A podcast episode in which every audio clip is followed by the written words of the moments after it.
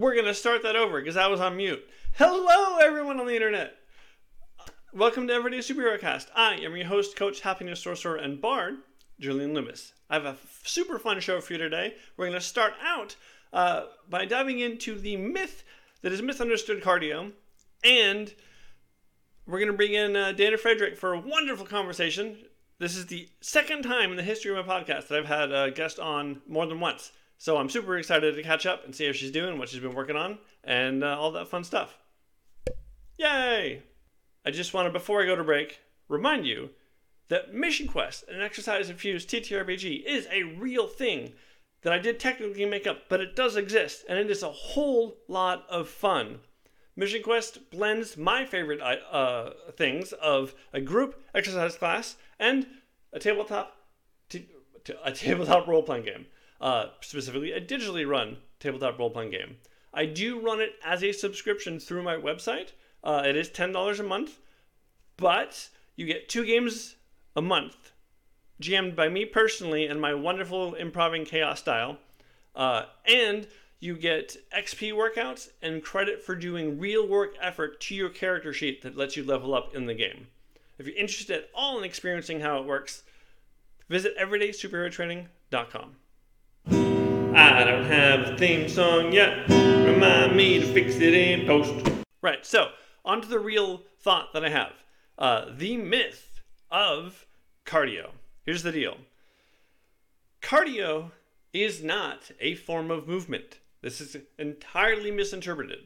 Cardio is the response of your heart and lungs to a movement or the stimulus of, of, of being exhausted from movement. Um, it is in theory, if you think about it, the strength of your heart and lungs in response to movement. The reason this is important to understand is that the words we use to describe and to think of things in our head have a lot of power. When we think of cardio as a movement and thus specific movements as cardio, it limits our capacity for being able to take advantage of what cardio is supposed to do or be for. If you hate running, I hate running. It's super boring. There's no reason for you to have to run. Uh, if you don't want to, if you understand that cardio is the response of movement to, uh, to movement, not the movement itself.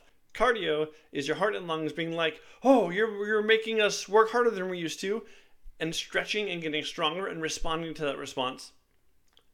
And because of that, anything you do that elicits an increase in heart rate and sharp, sharper and harder breathing is in fact cardio.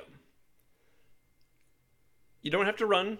You don't have to go. You don't have to do sprints. You don't have to be uh, uh, stuck on our treadmill if you don't want to. The, the caveat is if you enjoy any form of those movements, by all means, do them. That's for you. Getting the joy is what matters. It is very important to have cardio uh, responses from your movements on the regular basis. But that doesn't mean you got to hate what you're doing in order to get what you're looking for. I would argue that for most of us, the movements we are looking to do that make us hate cardio uh, are actually strength based. If the reason we have to stop walking is because our lower back is giving out, because our uh, knees are getting tired, because our ankles are getting tired, that's a strength response, not a cardio response. Um, if if uh, the reason we have to stop running is because the legs give out um, or your quads get too sore, that's a strength response. Um, the oh my god, I can't breathe that is in fact a cardio response. Um, technically, this is where we get confused. There are two forms of uh, energy used in movement. Uh, we have aerobic energy and anaerobic, anaerobic energy. Aerobic energy is a movement pattern that used oxygen to power it continuing. That would be long form use of movement. Anaerobic is movement that uses the muscles specifically uh, to power and through this cycle of nervous signals um, gets exhausted through the the muscle uses itself.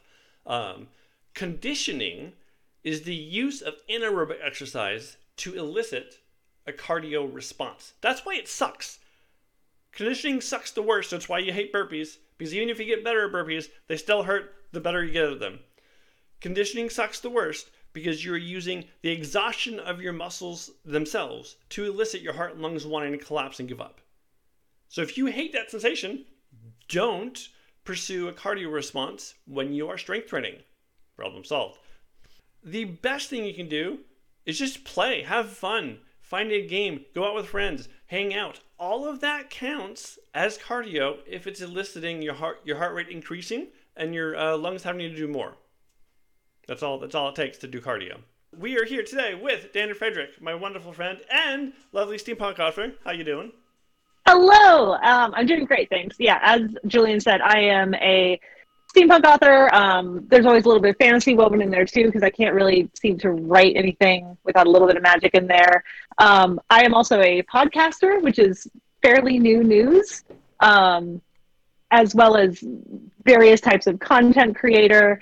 Uh, also a maker. I make dice and crocheted kind of goodies, all kinds of stuff. If you ever come out to like a live event and see me, you'll see just a table full of cool stuff. Yep. That, that's It also we met. Yeah, we met at Hypericon here in Nashville. yes. So I I do a lot of uh, like conventions and stuff like that, predominantly steampunk cons, but I'll do like comic conventions and stuff if if the vibe is right. Um, we were just talking about the Huntsville Comic Convention. I was just there over the weekend, and it's a great, really great event. Um, and so I meet a lot of people, and I do pretty much like one a month, but I've got three coming up next month, which is going to be insane. I'm really excited, but I'm going to be so tired, which is good that I have May- off, basically.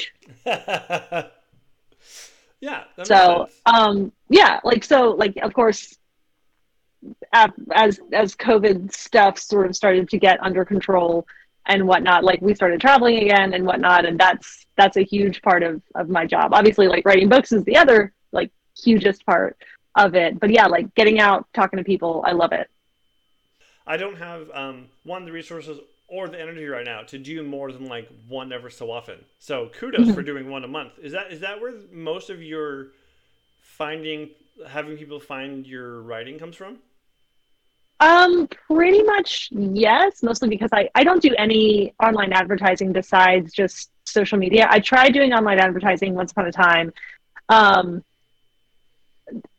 meet me at a bar sometime or like at a con and I'll give I'll give the proper long story, but basically like we have two hours. okay, okay. Basically, and it, it's done and over. It's a couple of years old, so I don't I don't think anyone's going to be coming after me. But basically, so here's what happened. Um, I did I did ads through Amazon, and you know you like set the cost per click uh, thing. I don't know what went wrong. Like I had proof showing that because I I'm I'm so um, particular about how I do things. I want to make sure like I know my systems and processes and everything. So I had stuff showing that like I had set it to I think it was like forty like forty seven cents a click or something like that Mhm. um, as like the limit. But something in the system went wrong, and it was forty seven dollars a click. you missed. And the next day I- went in, and I had a nine hundred dollar bill, and I was like, say, say, that, say that again for the people in the back. A nine hundred dollar bill for the advertising, and I was immediately like, no, like you know, get on the get on the line with Amazon. Something's gone horribly wrong. Shut everything down. Blah, panic. Um, there was a lot of back and forth for like several weeks, and finally, Amazon was like, fine, like whatever, just get off our case. And I I got the money back and everything, but it was like one of the most stressful times in my entire life. Yep. And so, like, ever since then, like, I've never done eh, online advertising again. I need to get back into it. Like, I realized, like, it's not going to be like that everywhere. But, like, it was just so do it. stressful. Oh, 100%. Yeah. Yeah. So you you have you've um, written a number of many books and uh, have A Mm-hmm. number uh, of many books is correct. Yes. Yes. And uh, and uh, in uh, that process for you has been lar- very largely, and it, sa- it seems like purposefully independent. Um, what what was the desire? I think you technically answered this in one of your your inst- Instagram morning things, um, where you do check-ins. But Yeah, uh, yeah. uh, what was after being able to like prove to yourself that you, like you can from point A to point B not only write a book but have it produced exist in a physical form and someone will like buy it and read it. What was mm-hmm. the switch to want to go through the the trad uh, experience of querying uh, specifically? I I am very much someone who I I like to push all the buttons mm-hmm. and see what happens. Um, and I am very aware of all of the pitfalls of traditional publishing. Um, I am very spoiled in having only done indie so far because I am the decision maker. I decide what goes and what stays. You know, yeah. like I, I trust my editor and I pay her, and um, you know, she she is like she is my ride or die editor for a reason because like she does really good work and I will almost 99% of the time like take her advice. But you know if there's something I'm like I'm going to keep that in like that's my choice. Um so I'm I'm fully aware that like trad is a totally different world and it is very tough especially because I'm tr- I'm I write YA predominantly mm-hmm. and YA is such a competitive market um, I've heard V.E. Schwab talk about this where she she pretty much writes YA as well. And in YA, they kind of decide whether or not your book is a failure before it even comes out. I say mm. a failure, like whether or not like the sales were good enough according to whatever pie in the sky ideas they have. To, like push it. Uh, yeah, exactly. Or, or not even to push it, but like, will we, you know, want to want to like have another one of your books or or what have you kind of thing. Like i said it's a very competitive market. Whereas when she put out an adult book she like right before it came out she hadn't really heard anything. So she like you know talked to her agent and they were like oh well we'll we'll wait like six months and we'll see how it goes. And she was shocked because that's not how ya works at all. Like it is like they're like boom and then on to the next and then boom and then on to the next. Yeah. Um but i i want to see what happens. I mean i am fully aware that statistically speaking nothing is like going to happen with with this book. N.K. Jemisin's first book was not picked up. Um, mm. I think it was her second or third try as querying that that got picked up. So statistically speaking, it's not going to happen, and I have accepted that. Um, it is still a slug. the rejection, like assuming you even get a rejection. Yeah. Um, there are a lot of agents that you know they're like a no response from us is basically a no and then you're like, yep, there's another one. Just put it in the box and move on to the next. Yep. Um, but yeah, we'll see. We'll see what happens. You know, I'll probably write another book one day for Trad, and I'll try to query that too. Um, I have a couple of ideas, but none of them actually like exist yet. So, mm. so that's like a one day thing. so I I wrote a lot during during lockdown. Um, yeah. I didn't really edit much because edit is a very different kind of brain energy.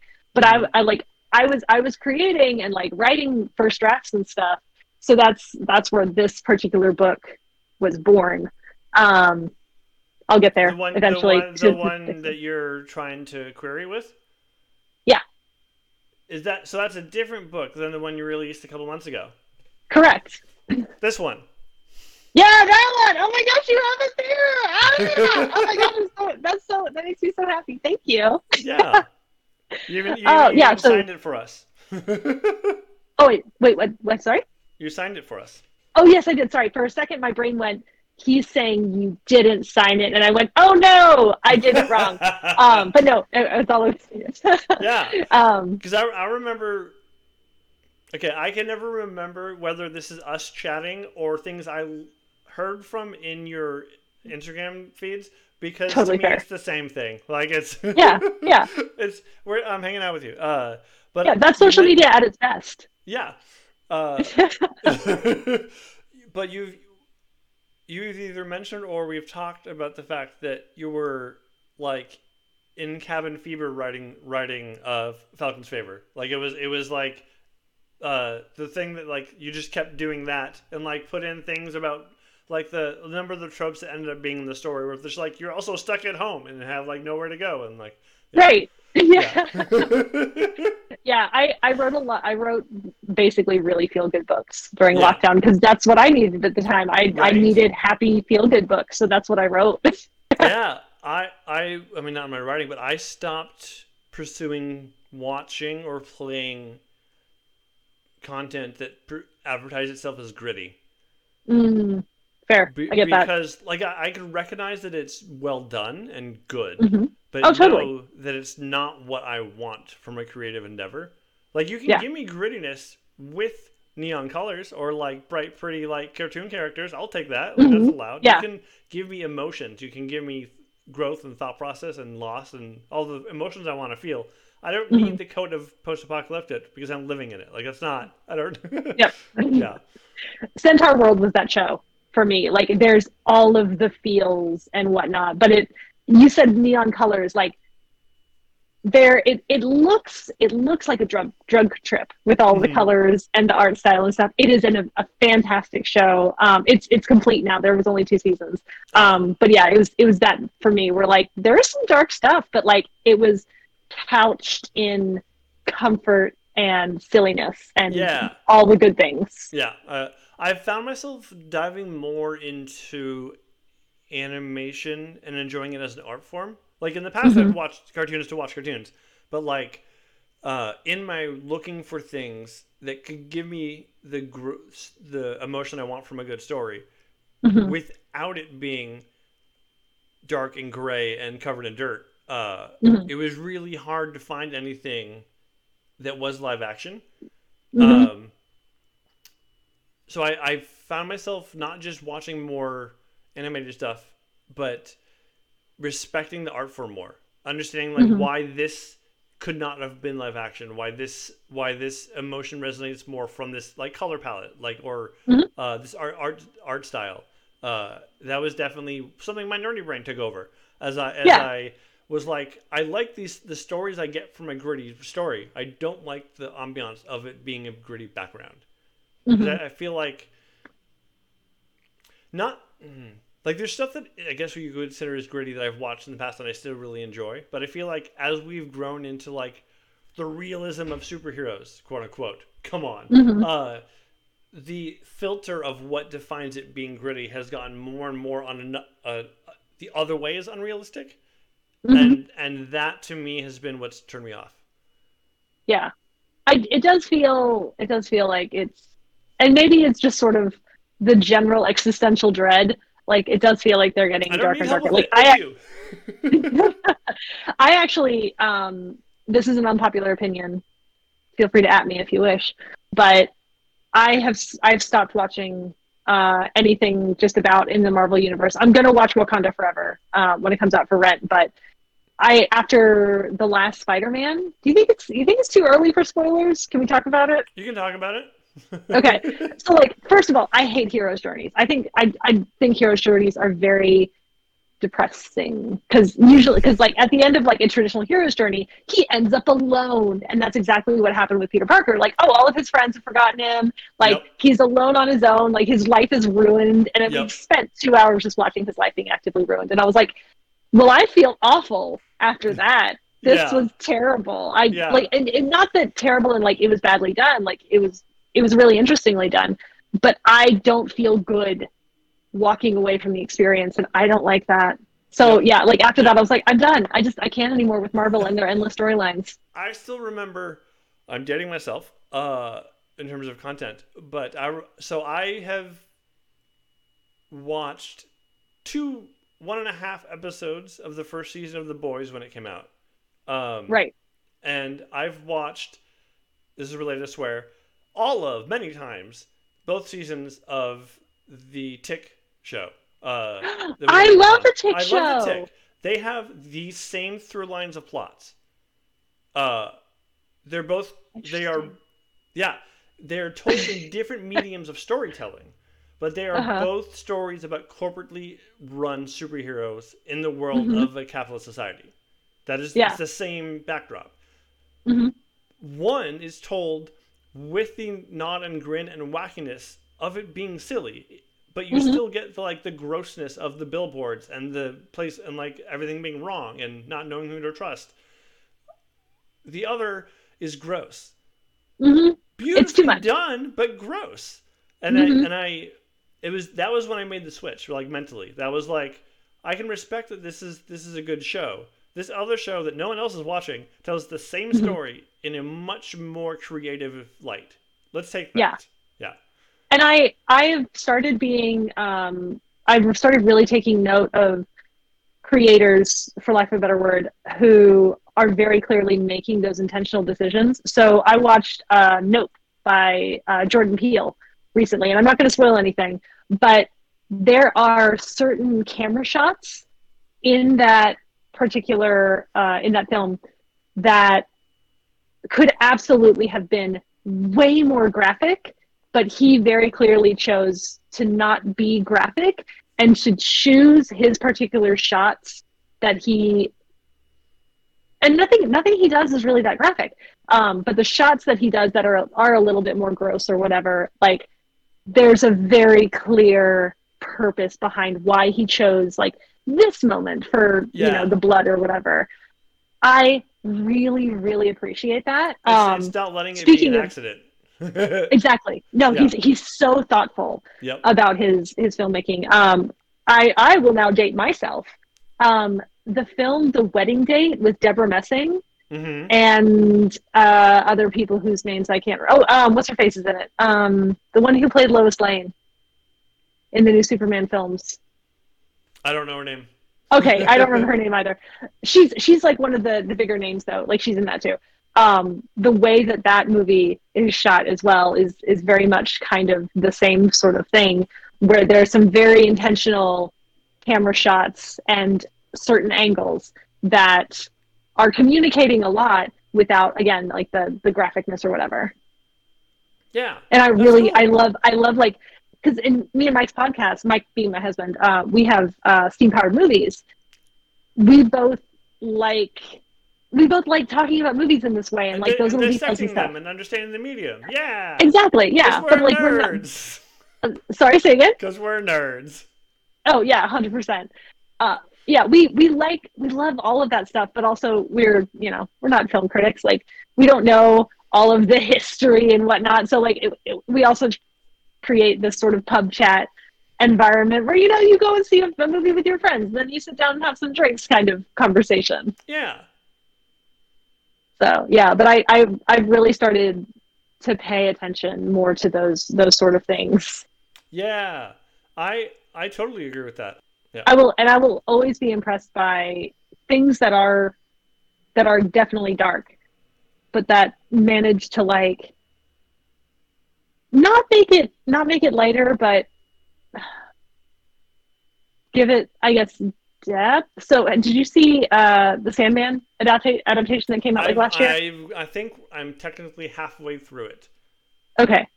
Um, I will. I will just say, and I think this is a lot of people's favorite episode. The episode where we get to hang out with Death the entire episode yep. is beautiful. Yeah.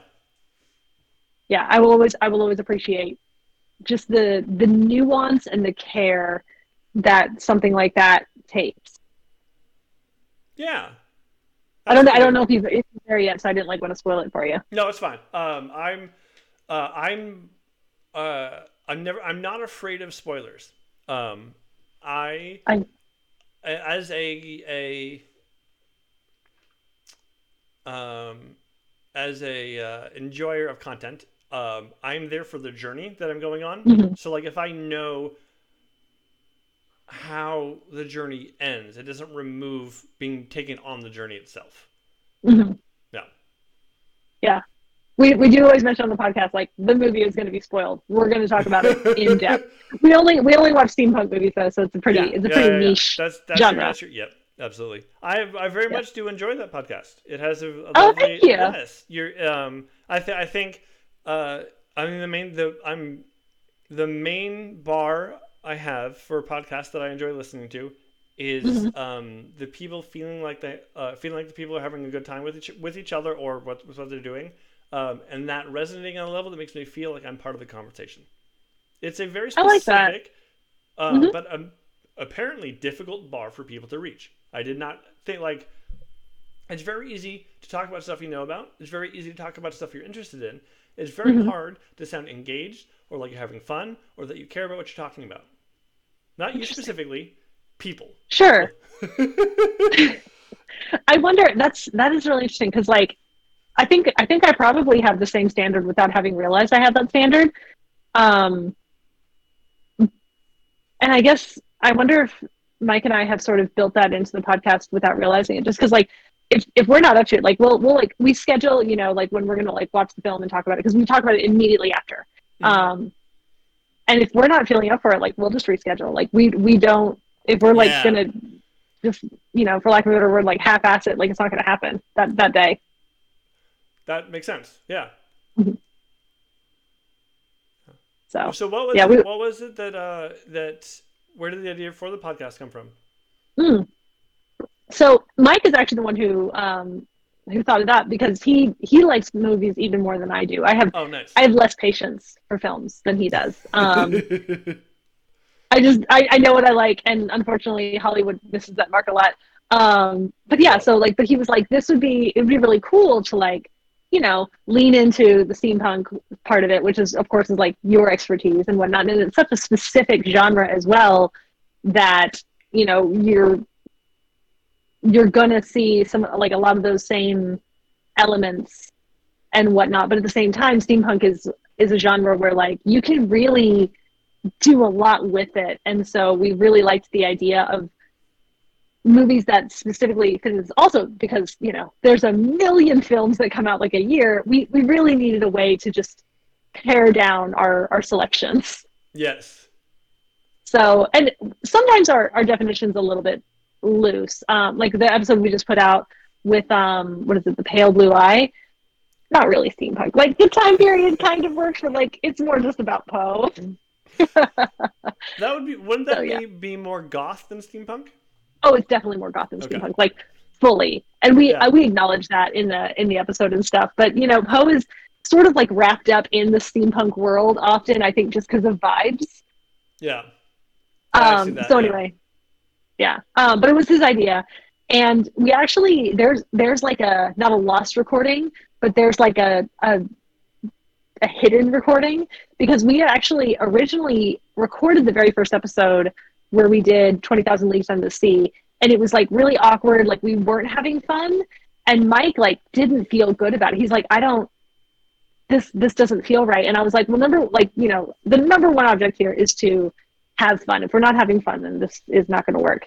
So like we kind of talked about it like we kind of rejiggered some stuff um, and then went back and like restarted the like recording the episode. And it you know obviously went a lot better.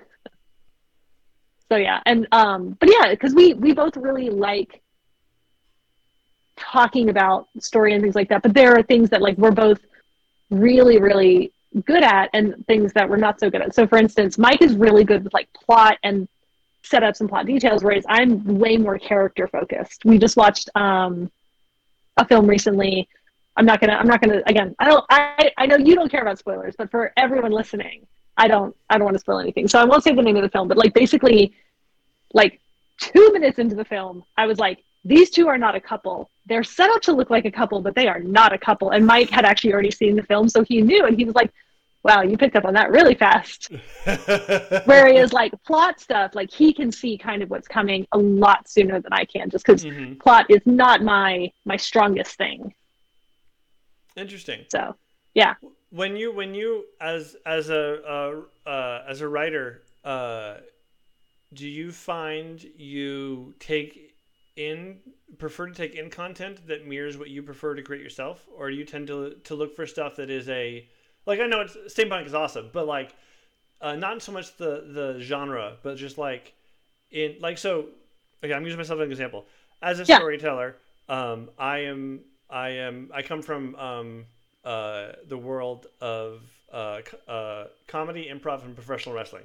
So like those are the beats that I can trust if I'm telling a story where I can put things in and get emotional response. Uh, Right. because of that, like I do a lot of like this should be spooky, but instead you're laughing, or this should be silly, but instead you're scared. Like there's a through line um, yeah for me uh, that I come back to. Um, I'm a big. I'm, I love my favorite version of a hero's journey uh, Mhm. is um, a hero that is um, thrust into spectacular circumstances rather Mhm. than an all-powerful being thr- uh, fighting all-powerness. Uh, so like Mhm. my favorite trope is like the lost person in a bathrobe. That is that just is like w- things are happening around them and now they're on an adventure. That is my favorite trope for of the hero's journey, um, because it, uh, so I use that a lot. Uh, but um, it it's yeah, I forgot what. It was. Oh, so is there is there? Oh, I remember what I was gonna say.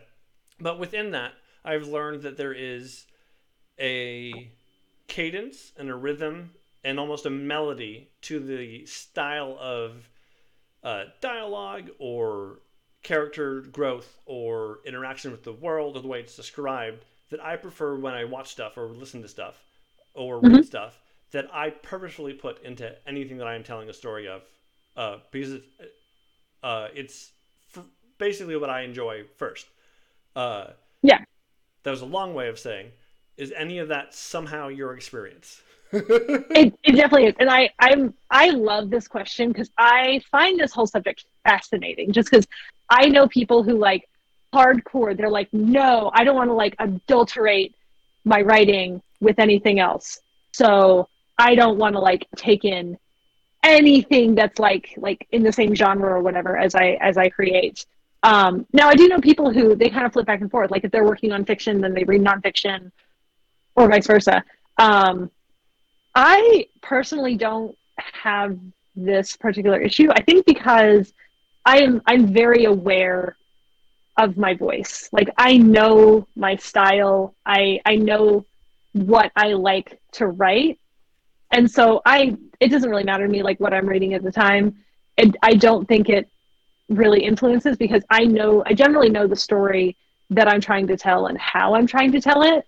Usually the only issue comes in when I have when I'm coming out of writing one book and going into writing another. This happened probably most strongly with um so the name of the book I'm querying for Trad Publishing is um, Interior Design for Intergalactic Travelers oh, fun. and I, I, I, I love that title so much, and I'm so excited about it. Um, so I, when I finished writing that, I then went into writing Falcon's Favor, and Interior Design for Intergalactic Travelers is an extremely silly book. Like think of like a Saturday morning cartoon. I will It is happily. it is that in a book.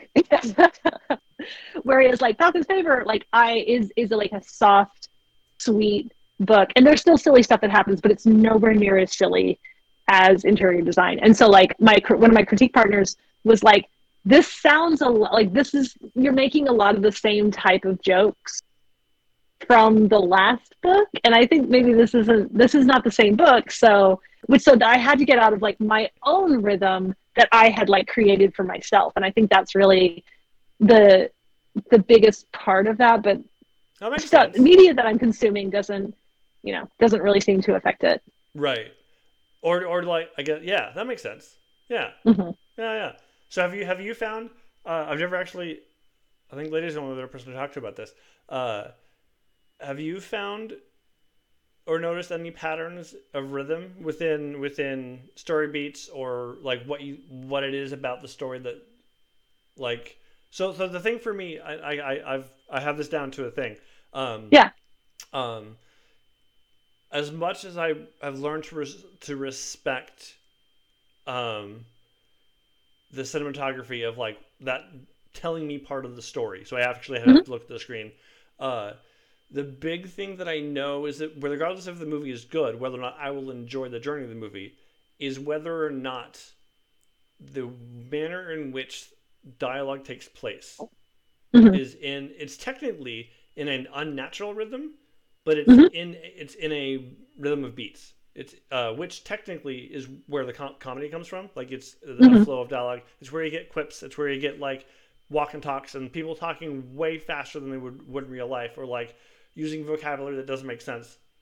But there is almost to a mel, mel uh, to a beat, Mhm. uh, a, a symphony of words that is taking place. That is the timing of the dialogue that I can tell whether or not this is something good or bad. I will be be down for the ride with. Uh, Mhm. Is there something that you have found that like fits that?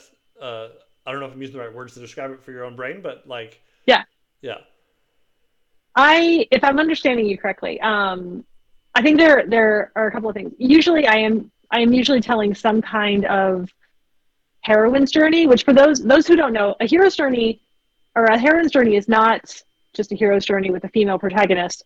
They're completely different story models Oh, um, with different beats, different tropes, different everything. Gail Carriger, who is my all-time favorite author, she teaches a fantastic class on what the heroine's journey is, like how it came to be, um, and it came to be through uh, the beginnings of genre literature, like the Gothic literature, like period, and um, they were called uh, they were called yellowbacks. Uh, these like pulpy novels that were came, were coming out in like the 18th and 19th centuries that you know will give you the brain fever. These like these original kind of genre tropes eventually sort of became the well actually i say i say they eventually sort of became the heroine's journey. There are actually certain mythologies way way back when like um the uh what is it? The resurrection of osiris is actually a heroine's journey why it's called the resurrection of osiris when it's actually about isis's journey i don't know but anyway um so that is a heroine's journey. But anyway so there are all these like tropes and stuff and she teaches this really great class on it. Um so usually i am kind of telling some kind of a of a heroine's journey. And with you know with a couple of twists or, or changes on the beats and stuff usually there's some kind of found family. Usually there is um some kind of hijinks happening um, as far as either people uh, either assuming new identities or just entire disguises and whatnot. I'll I usually do a lot of a lot of that because they're really fun. They're fun things to do. yeah. Um, but also kind of similar to what you're where you're talking about.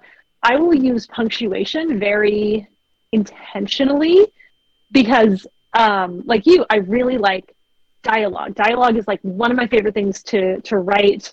Um, and one thing I'll do is I'll actually I'll read my entire book aloud um, because when you're reading it with your brain, you can absolutely like miss stuff, or it might sound fine in your brain, but then when you like actually speak it aloud, you realize this is kind of clunky. I need to change it.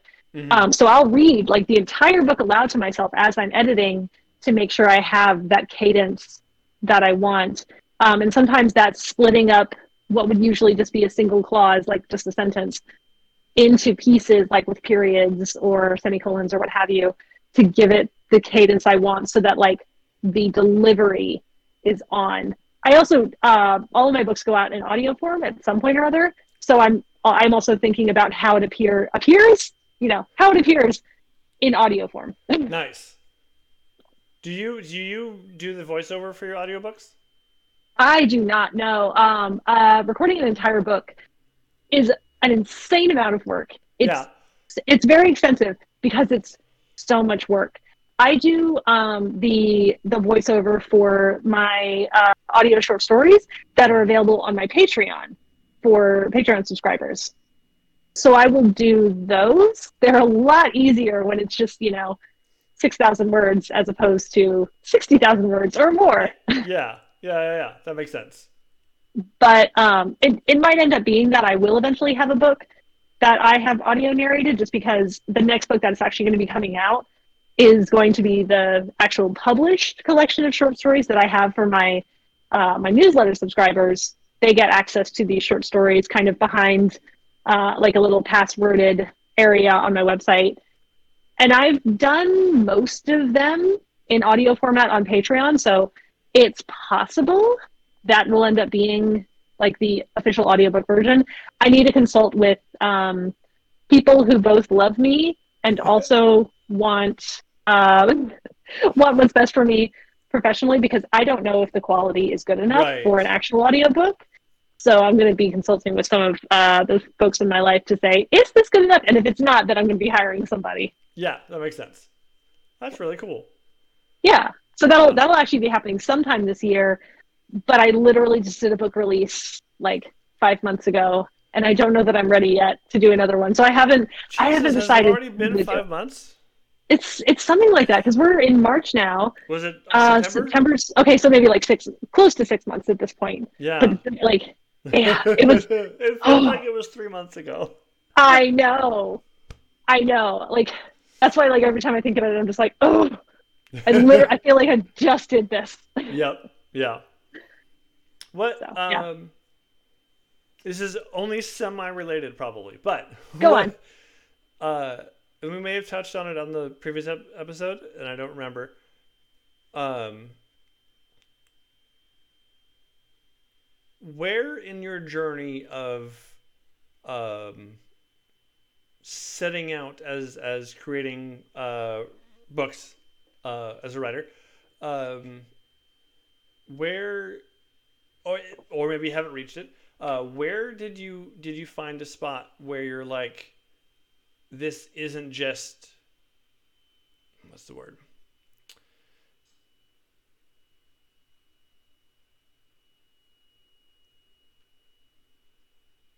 Mhm. Uh, this isn't a fluke, or this isn't like a oh I did it and I'm done. Like where where because there's there's there's a it's probably different with a little different with podcasting because it's a different medium, but like there there's a difference between like the writing and completing of a first book that exists and then like Mhm. uh having a bunch of books or like the ha- having the product with enough of the product around to exist that uh it defines kind of more of your existence if that makes sense like i don't know if i'm asking correctly like there's a Are you are you asking like when I sort of started identifying like, oh, I'm an author, or like, Yeah, well, when I feel like- yes, I'm asking.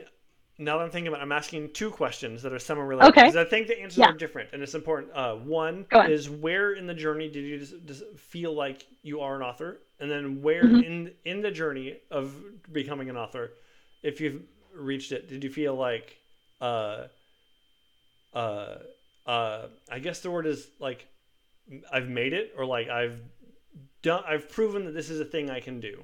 I guess. Mhm. Um, so in regards to like I'm an author, it, it definitely and you've probably seen this with Lydia, and I feel like every every writer deals with this where like, you know, you're writing a book and there's a point, I think it happens somewhere around thirty thousand words. Your mileage may vary depending on who you are and whatnot. But like right around thirty thousand words, you start to question everything in your life. And you're like, I don't know, I don't know what I'm doing. Like, what am I like? I'm not good. I what what am I doing thinking I'm a writer? Like all like all of this self doubt like kind of comes in and everything, and you just question every decision you've ever made. Um, and then you kind of start to come out of that, and you're like, okay, it's kind of coming together. Like it's it's still kind of a mess, but it's gonna be okay. Like I feel like this happens somewhere with every book. It, you know, it's nice To varying to degrees. that as far along as you have gotten, uh, that's still a thing. That's Oh, I I can tell you Ursula Vernon, who um, she's an author, and she has put out. She's so prolific. She might have close to hundred books. I don't even know. She has so many. I think she wrote like t- thirty books in ten years. She still does it. Every single book, she still does it. So you know, if if that's you at all out there, internet, take heart. You're not alone. Um, so it doesn't. It doesn't. It's not happened super badly in the last couple of books. Like there was a point writing interior design that I did this, but I think that was probably because I knew I was going to be trying to query it for trad, and that's a very different feeling. So, whereas like I know my Broken Gears world, the steampunk world, I I know those characters, so th- that's kind of different. As far as like having like made it, I think there I think there are different levels. Um, and because I, I, think, different everyone's going to have a different answer, which I think is why Yeah. it's interesting. Yeah. exactly but i also th- like because different experiences give us different things of course um, so i had an experience this past august when i was doing a con and someone bought um, one of my books on the very first day.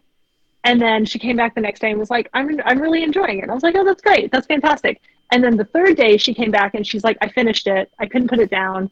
I need to buy all the rest of them. Like that was extremely affirming. And i'm like and it, it gave me it gave me like a lot of validation and as a writer because of course like we want to be like i don't need the world's validation i i know i'm a strong creator but honestly some sometimes you just need that you know like hmm being creative is very hard and there's so much uncertainty because of course also being creativity is very subjective. You know, like I know that I am I am technically a good writer. I am skillful. I am experienced. My stuff's not going to be for for a lot of people. Like it's just not going to be their cup of tea, and that's okay. Yep. Um, but even even knowing that when somebody has a reaction like that, it feels extremely good. Um, I the the the thing that I wanna I wanna see that hasn't happened yet, but one day I want to see someone cosplay some of my characters. I That'd mean, it's probably cool. to be Rook because Rook is like everyone's favorite. Um, and he's like he like wears like eyeliner and stuff. Like he's like this like cool collected crime lord guy. Like just oozes coolness. So I hope I hope that it's it's him one day. Um, we'll see one day. Uh, um but yeah that's that's like a that's that's a level i or like a like a type of having quote unquote made it that i haven't experienced yet Nice. So so would it be fair to say that there has not been like a static point in time where you can be like, yeah, I made it. Like it's more of I like don't- an I don't think so. I mean- yeah.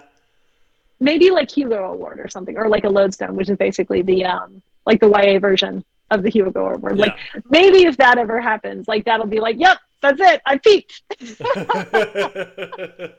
I uh uh it's that's beautiful to hear uh because we ha- we haven't talked about much of wellness yet. So I'm gonna I'm gonna shove it in here.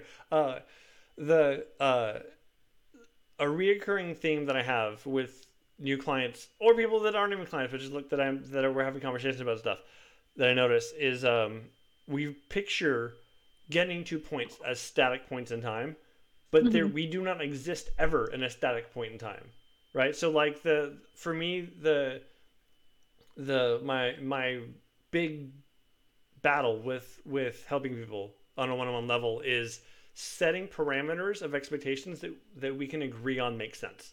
So like mm-hmm. when when people talk about like wanting to be in shape or wanting to improve their health and wellness that is great. We all would love to do that. But if we don't mm-hmm. know what that means or what it's supposed to look like uh, we can't know where we're going or if we're making mm-hmm. progress. And then on top of that chances are the thing you're thinking of, the thing we're imagining will be a goalpost, is not a. Uh, you're when we imagine it, we're thinking of a picture in time. Like when you when when uh, when we look at old pictures of ourselves and go, man, I used to be so fit, and then and then uh, look at ourselves now and go, man, I'd love to get back to that. Back to that that you're looking at in that one moment is not physically possible because you do not exist in a time stopped capsule. Uh, th- and there is no point in time in which maintaining well-being doesn't take effort. And when you try to get to a point that is stuck in time, you're always going to bounce back to to feeling like you failed. Uh, so finding a way to balance expect- expectations on a fluid level that comes from I've learned it comes from trusting the process of what's getting you there in the first place. But that can be really frustrating and really like sometimes you forget what the carrot is that you're chasing, and that's that can be frustrating. Uh, but that is it's it's gratifying to hear that it's also in other areas of growth. i actually have a question for you about that Yeah, so and this this is probably a complicated answer always. when you have um, if you have a client Yeah. who is like oh i want some goal that like just isn't possible like for instance i don't know like i want to fit into those pants that i had back in high back in high school i still have them in my closet Yeah. but like you know you've had you've had kids since then. Mhm. or you know it's it's been however many decades. And like it's it's probably just not going to happen. And like the goal is not a healthy both mentally emotionally or physically goals for someone to have. Like how do you address that? Like obviously you're not going to be like well, that's never going to happen like i know you're not going to do that. But like how do you address that with someone? Because that's a hard conversation. Well, so two, I can tell you two things are going to happen uh, within this individual at some span of time. Of whether uh, if this is to be on a professional level, uh, one of two things is, is going to happen. Either we end up not working together, um, uh, either because there is technically a way to get to what they're looking at, but if that's what they want, I'm not the person to help them. Um, Mhm. There are ways in order to manip- uh, work your body, manipulate how you eat, what you eat, and move in a direction that would get to the goal they are probably thinking of. Mhm. Um, but if that that in itself leads to a temporary result, which leads to not undoing or learning habits that keep it going, and that's my Mhm. specialty. So uh, if if by the end of the conversation, uh, over however long it ta- takes, it can be a day or like months. Uh, if if we're not able to come to mutual acceptance of what it is we're actually looking to uh, do, uh, we don't work together, and that's fine. Mm. Um, Mhm. My general focus is on finding ways to get them looking in their present or future rather than the past. Oh, okay. So the the con- it's not so much that their that their their goal is invalid or wrong Mhm. or impossible. It's that the goal the goal that they're looking at um, is accidentally freezing them from options they would otherwise be able to pursue. But I can't get them to buy into those options until they see it for, for themselves, which is all all out. All personal training is all per- personal training or coaching is um, me trying to find ways for you to buy into a process you can't know what's going to happen on the other end of it. Um, uh, it- because you you can't. I can I can tell you that if you uh, work on particular muscle groups or in particular movement patterns, it will ease your pain, but it will hurt along the way. So you can't, you don't if you've never gotten to the other side of that pain, you'll never know. uh, my focus is always on where in the algorithm of information I have and the data they can provide me, can we meet in the middle for them to focus on where they are now and where they're trying to get in the future? Um, because it's it's a question of emotional mental well-being, really. Mhm. Uh, that that uh, is uh, unfortunately letting go of who they used to be Mhm. there's there's it's not that they if you if you walk down the path of a new version of you you will eventually probably get to something that resembles what you're looking at thinking of if what you're thinking of used to be healthy and you think you're not Mhm. healthy now um, but more often than not w- what we're doing is creating a self-actualizing cycle of growth so that you perpetuate being being present and looking forward and look back and go hey i've grown and then you move again and go hey i've grown rather than looking back and going oh i used to that's Mhm. that's the goal. So that's Right. yeah. I don't know if that Interesting. answers your question. I know it actually does. Like, because I I never thought about the fact that like looking backward and trying to be what you used to be is not um not a productive mindset. It it will. hmm. So okay, I'm I I'm not a fan of a- absolutes. Uh, in Sure, in, sure. in etymology. Uh, um. It's not so much that looking back at a fixed point is unproductive or even, or even unhealthy. It's that Mm-hmm. if you're coming to someone to for change and growth, um, the the uh, change and growth move in one linear pattern. They they Mhm. only go one direction, uh, and uh, in order to make change and growth, you have to be looking at where you're going, or the car will crash. Like you can't you can't Right, right. like- Yeah. so when when I work with a client that um that I can tell from from within the first conversation of seriously talking to them uh, Mhm. uh, uh, that there are uh, that have physical ailments. Um, I can generally tell uh, by the end of the conversation um, if those ailments, uh, even though they manifest manifest physically, if they are uh, mental blocks, emotional blocks, um, uh, movement of pattern based, uh, inflammation based, I can like Yeah. through understanding their life, um, I get an idea of where we got to the fact that they're physically manifesting pain. Uh, Mhm. By the time something physically manifests, we can fix it uh, by using physical means. Uh, Mhm. So even if the result of physical pain that someone is feeling is uh, coping mechanisms from emotional trauma, uh, Mhm. we can work backwards from the nervous system so that that pain doesn't manifest. I just I just want to say it's it is so cool and interesting to me that like so much of your job is not just like the physical like you know lift heavy stuff but also just like the the emotional and the the mental parts that go into it like someone I know had um they they accidentally uh tore their meniscus and their ACL and you know had surgery to fix it. And I was talking with them on the phone one day, and they you know they were healed, but they were like, I'm scared. I'm gonna do it again and Yep. mess up all of this healing work that I've done. Yep. Yeah. That's a real thing. So If I'm talking to someone uh, and uh, and the pain that they are describing mhm. never had a moment of trauma or like acute trauma or impact, which scientifically means you bumped it. Like uh, um, it wasn't uh, jostled, it wasn't uh, like if there's not a point in time when you remember, oh, I did this, and the next day or right away it hurt. Um, Those pains are hundred percent habitual. They're not right or wrong. It's not good or bad. We all have them, and it's also why the older we get, the harder it is to be in shape. It's it's less about our metabolism slowing down and more that the patterns we rely on get more and more ingrained and thus hurt more to remove yourself from uh, on on for for your nervous system. Um, if if uh, any pain that is based on uh, habitual movement patterns Mhm. um, can be treated and fixed habitual movement patterns. You can look if you know the variables, you can find that same uh, formula when the pattern is uh, emotional abuse or anxiety or or um, happened many many many years ago.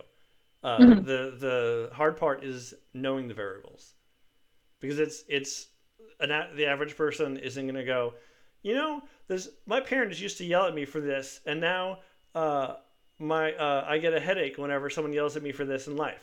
That's a it's hard to like equate that to a physical thing, or even realize Mhm. that it's a pattern that you're living.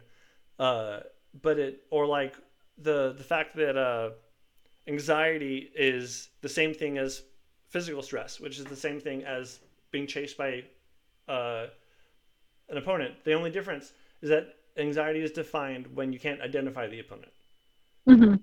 Um, and fun fact, uh, I think we've talked about this. Um, excitement and fear are the same neurological response in the brain. The Mhm. only difference is whether or not you believe you're being chased or chasing something. Right. Yeah, which is Yeah. which is Yeah, we're- where what? Go ahead. Oh no, go ahead. Oh, just, uh, which is where um, everyone experiences the same neurological response to trying to speak in public, but some people feel the rush of, oh, I'm going to do it, and some people feel like the stage is going to kill them. It's the same thing in their brain.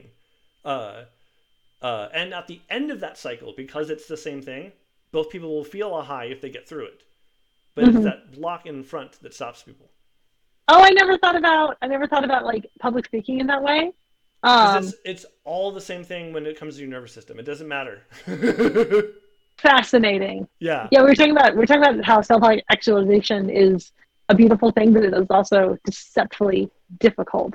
Like stuff that That- you didn't why- so- realize is linked so- is like, oh so- good, that's no- linked. Oh, sorry, sorry, sorry. What? Oh, I was saying like stuff that you didn't realize from like way back in your life or whatever, like is linked to what seems like random behaviors now. It's like, oh no, it all goes hand in hand. it does. Yeah. So that, that's my answer to your question. And you're Indeed. right. It's, it's not. It's not. It's actually a very simple answer. Uh, it just takes a lot of context to to get to the bottom of. yeah, and the context is always always matters. Context is is is. uh, nuanced and difficult. Yep. Yeah. Um, co- context. Um, I refer to it as the sort of context that I wield to slice through all the myths of chaos. It is. Yeah. It's. I found I found for me like go ahead. Oh, there you go.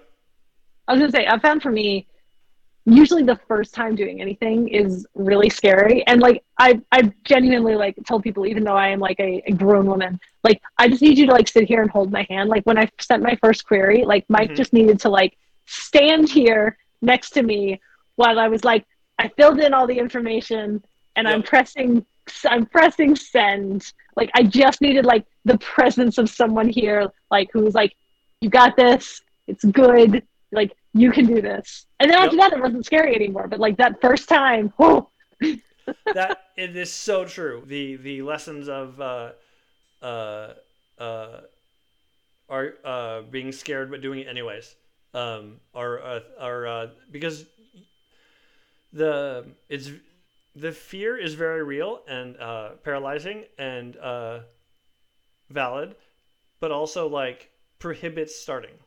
Like it's you Mhm. literally can't do it until you do it. Um, Yeah. and I'm a big uh, I champion um, uh, that you're gonna have to start before you know what you're doing. The two things that I've learned through a mix of understanding science and personal experience are that Mhm. um, uh, that learning to work hard is the first skill you learn, not the most important skill you learn. Um, you don't learn to work hard by thinking you're going to do something. You learn. well, I don't care if if the work you're doing is mentally taxing. You still have to physically manifest the effort to do the work. Um, so that is one. Uh, if you're looking for something to uh, be finished, you have to develop the skills of doing something in the middle when you don't want to do it. That's what work where the work ethic comes from. Um, Mhm. The other thing is that um, the nervous system response to being scared to the new thing is a skill or a, or a is a sensation you can develop your nervous system to respond to as a skill. Just like lifting weights for the first time or learning to read for the first time. The more time you allow your nervous system to go, oh my God, and do it and not die, the more it Mhm. learns to trust that sensation as something good versus something bad. And it Right. switches from being I'm being chased to I'm the chaser. Mhm. Yeah, I um usually people, you know, I get I get a lot of questions and comments and stuff about how do I, you know, how do I finish basically? Like people are really really good at I, starting was books a lot of times. I asked you. Yeah, yeah. It's like, and it's like it is one of the hardest questions to answer because one, so much of it depends on the person, but Yeah. also the answer isn't great because, like, after, after a time, it just comes down to like you just have to sit and do it. Like you just have Yep. to you just have to push through it, and you just have to write the words. Yep. 100%. Yeah. and that's true for everything. Yeah. And it, it's so hard. It's such a slog because like I'm trying to get better at like visual art, like so like drawing and stuff on the iPad. And like the number one piece of advice when it comes to like if you want to get better at drawing or what have you is like you have to draw. Like what is Yeah. it they say like draw like for ten thousand hours or whatever. That's, yeah. And like you just have to keep drawing the same thing. Like you want to get better at drawing people, like you just have to draw people over and over and over again. It's so boring. Yep. It is, it is boring. but yeah, it's it's tough. But yeah, I I the the biggest thing I always say is like just just stick with it, keep going. Like I'm rooting for you, and I I hope that's helpful to people because yeah, like like it's just it's sucky because at the end of the day, like you just gotta do it, and that sucks. Like you can have as many like tricks and hacks and whatnot, like little reward systems and stuff, which are all great and they're helpful. But like at the end of the day, like you just have to end up doing it. Yeah. Absolutely. I, I I just tell like and I try to encourage people like it's like I said especially with writing like finishing a book is really hard like it's so hard to write a book because and like the the diligence of like just sitting in a chair and putting words on the page like is a skill that you develop like it's it's like a hardiness um, Yeah. and a resilience that you just have to build up it some days it sucks and the best you can say is like I put words on a page but you know what that that like got you that much closer Yeah. to the end product. Yep. It's the same. It's literally the same thing as uh, exercise, except the thing you're Mhm. exercising is the putting the things on the paper. But it's the like it's still the process of adaptation. Your your unconscious level of what's the word competency is still being improved. Yeah. Yeah. Uh, yeah, it, and but yeah, like we're all we're all rooting for y'all out there. Like we're all cheering for you and everything. So yeah, just keep going.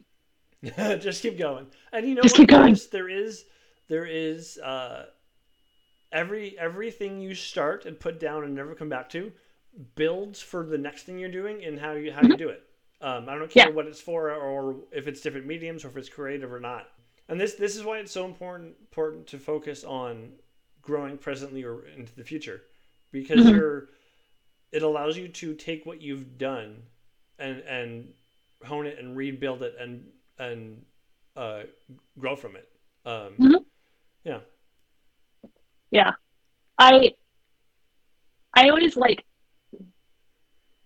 there's I think there's developed a thing because with the rise of self-publishing, which I love. Like I love that we have the ability to like not have to go through a gatekeeper in order to put our art out in the world. Agreed.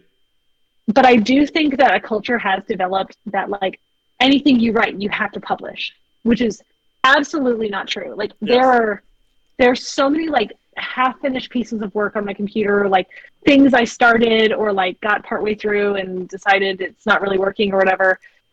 Um, like you said, like that was all practice. Like and Yep. practice is valid all by itself. And, and Um, the books in the past that you finished um, were also practice. Like it's still Mhm. just it's all just building.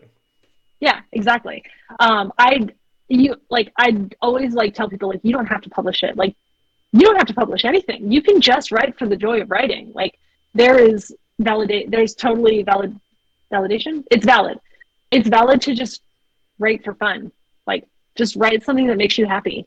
Yeah. And especially if you're like in a writing slump, like I think rediscovering what makes you happy and what it is that drives you to whether it's writing or creating whatever it is that you create that sort of thing i think that's always important too I agree.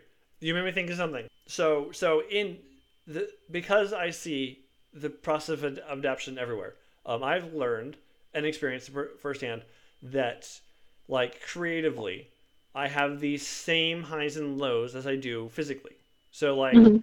if I'm um I there are days when I can feel like I can run uh, run a marathon. There are days when I feel like I can't get out of bed. Um, Mhm. There are uh, like for exercise wise. Um, there are days when I feel athletic. There are days when I feel my feet are glued to the ground. Um, there are there are uh, when I uh, as I output in energy with my body to develop it or maintain it or practice something. Uh, I also need to remove myself from the activity so I can heal, rest, uh, do other activities to promote recovery so that I'm not just Mhm. doing that one thing or sleep so the part of my brain that fixed things can learn to fix things then I can wake up and do it again.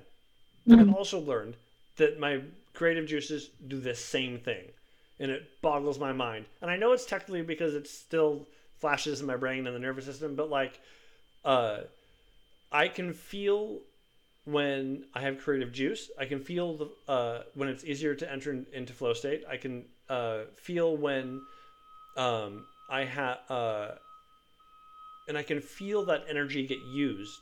And then I can feel myself not be able to talk in c- coherent sentences. Like I like Mhm. it brain wise. Like I feel the pull of my energy being used at a high level, and then I feel them uh, that I can't do it anymore, but I'm still trying. Mhm. And I think it's really interesting because physically, when you can't, you just stop because your body makes you. Or that's not true.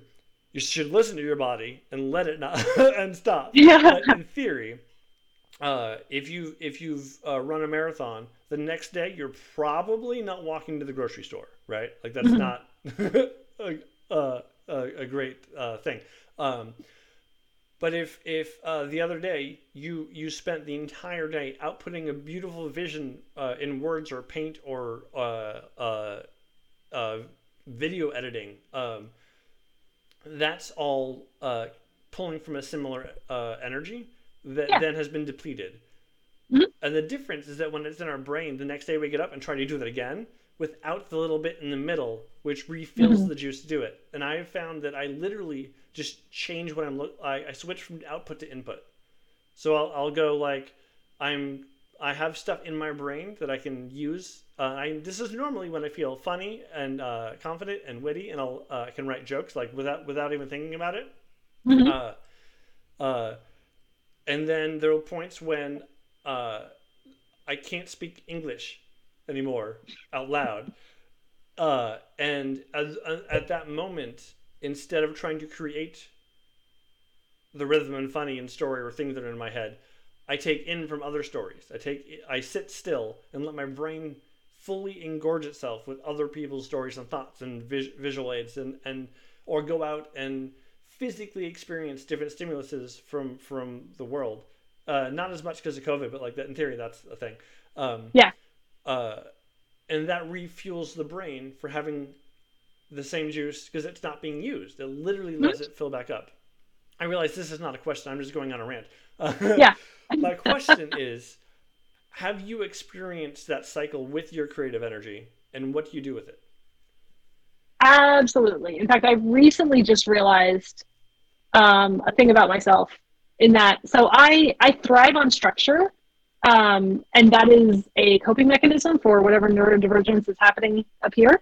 Um, because when my therapist and I were kind of talking about it, she's like, um, she number one, she was like, pretty sure you have ADHD. The testing process is a whole thing, but I'm pretty sure you do.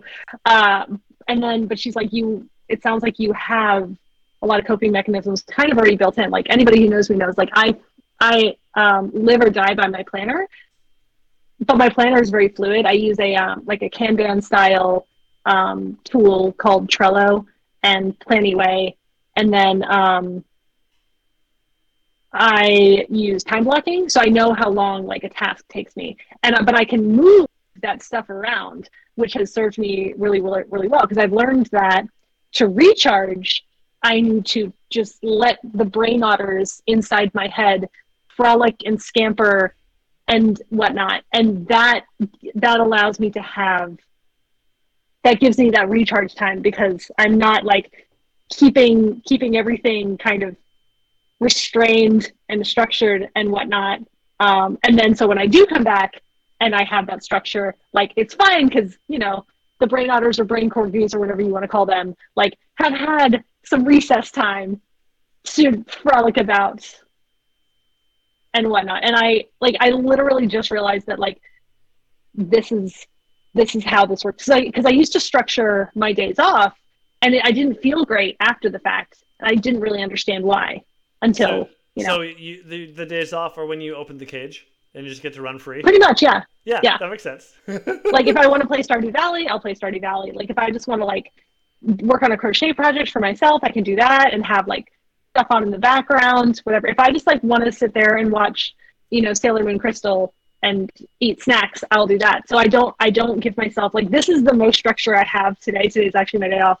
So I was like, I gotta like I'm hanging out with Julian and we're gonna chat. That's it. yeah, that makes sense. I Mhm. I I relate to that wholeheartedly. I um I thrive on on mm, not structure. I thrive on knowing the rules and boundaries. Um, Mm-hmm. I am a big believer that um specifically within like telling either telling a story or in comedy um, having guidelines or rules that you must stay within makes it more fun to play I can see that. Yeah. um, because I have I I I get to to wiggle around uh, in this spot and see what I can I can come within within this spot. I've learned in my in the way that I am excited by being a nerd or like my how my nerdiness excites me. Um, Mhm. More and more, I'm understanding how to set structure in my life that creates that Mhm. same playpen. If that makes sense. Um, Yeah. So so like in my getting obsessed with like uh, editing and marketing and whatnot, uh, I created boundaries in that in that area that let me Mhm. play, and now it's not work. Yeah. Instead of Mhm. having to like do it from here to here in a day, or like it's part of the.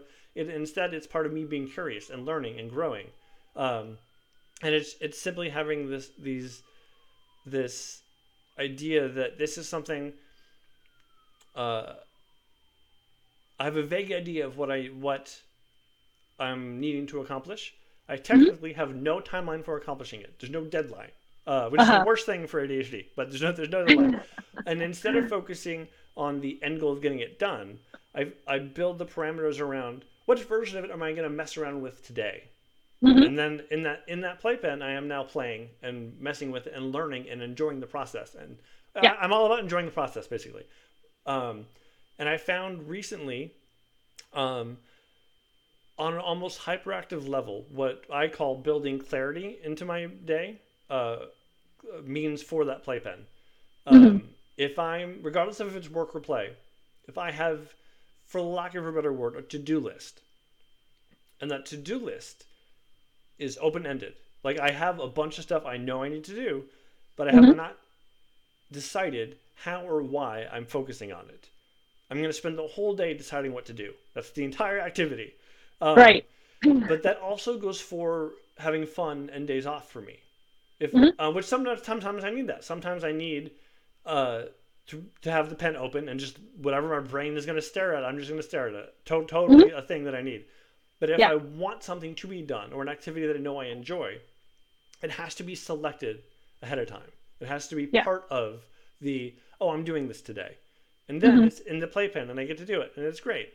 And what I've learned is even though I technically do less work um, in terms of hours spent trying to do something, when I build that clarity in my day, I get more accomplished and have more energy at the same time. Yep. And that makes a huge difference. Yeah, and it's this. It, I've what I realized, and every time I learn learn a lesson, uh, I learn it from someone else's medium, and I realize it works in fitness, and it rebounds and hits me in the back of the head. Uh, uh, It it sounds it sounds excellent because you know you like I said self actualization. That should be the title of this episode. Is self actualization is beautiful and difficult.